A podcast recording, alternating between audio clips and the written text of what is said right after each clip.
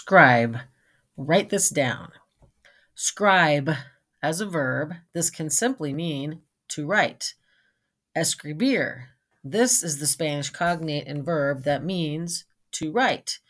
At first glance, you may not see these two words as cognates, but in Spanish, the only time that words begin with the letter S is when the following letter is a vowel. Thus, anytime the letter after the initial S is a consonant in English, the Spanish cognate must begin with a vowel, usually an E.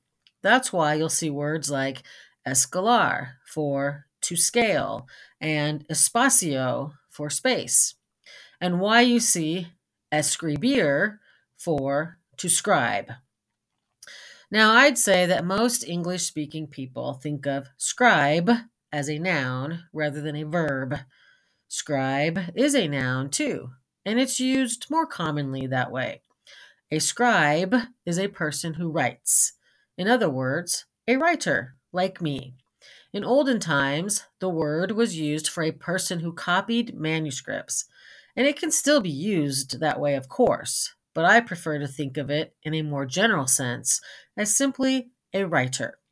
It sounds a bit fancier when someone asks, What do you do for a living? Who, me? Why, I'm a scribe. I scribe for a living. All right, so people might look at me oddly if I answered that way, but I still like it.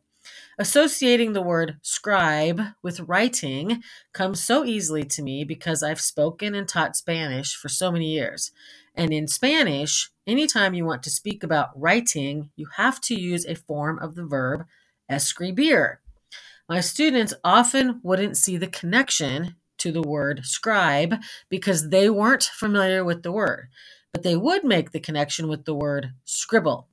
And since most of their writing looked like scribbles, it was an apt comparison. Additionally, the words all go back to the same Latin beginning with the verb scribere, which also means to write. From that Latin verb, we also get the roots of the verbs to describe and to inscribe. Both of those verbs have Spanish cognates too, in describir and inscribir. So you can see the similarities and connections and how easy it can be to memorize and or learn these words from one language to the next when you have enhanced your cognate cognizance. If you're wondering whether the words description and inscription then have cognates in Spanish, you'd be right to believe they do. You'd easily recognize descripción and inscripción Aren't cognates fun? You may have heard of or even used the writing software called Scrivener. It's called that because the word scrivener is simply another word for writer. And that word comes to us from French, which took its word from that Latin verb mentioned above.